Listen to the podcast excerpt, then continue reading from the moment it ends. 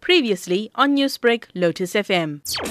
Mazibuko, who was fifty-six years old, was reported missing by his family at Sobani after he failed to arrive at his home, and his phones were also off, and uh, his vehicle was also missing, and the missing person docket was opened at uh, Sobani police station. And later on the same day, his vehicle was found at Caroline area in the Mpumalanga province, and two men aged twenty-seven and twenty-eight were taken in for questioning by the uh, Caroline cops in Mpumalanga uh, after the vehicle was found uh, in possession uh, of the suspect. The Sobani S A B C was immediately contacted, and it was established that the vehicle belonged to the missing man. We do know that the two men were hitchhiking when this incident took place. Can you tell us about the circumstances surrounding that? Yes, it is alleged that the missing person, who is at the reason Mazibuko, offered the, the two men a, a lift. These two men were hitchhiking in the Sobani area. They asked to be dropped off uh, near one of the shops in the same area. And then when the, the victim dropped these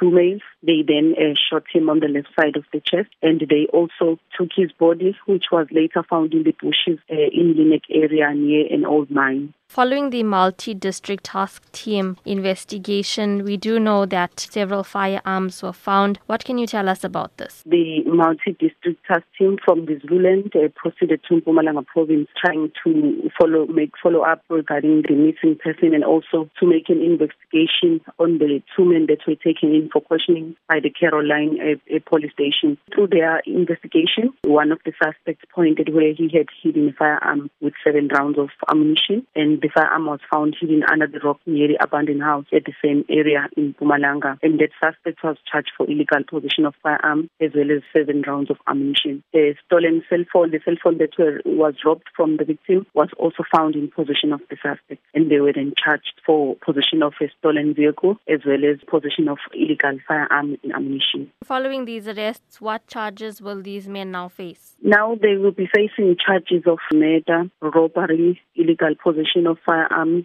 ammunition, as well as a case of defeating the ends of justice. We very often see people hitchhiking on especially main roads. How dangerous is it for someone to go ahead and offer them a lift? Yes, it is very dangerous. There was another incident in Pietermaritzburg that uh, occurred on the twenty-ninth of January, where a person offered uh, two men lift who were hitchhiking in the Pietermaritzburg area, and that motorist ended up being robbed of his vehicle as well as a firearm and his property, which is cash and cell phone. We are also appealing to community members to make sure that they do not offer lifts, especially to people who are hitchhiking. Newsbreak, Lotus F M, powered by S A B C News.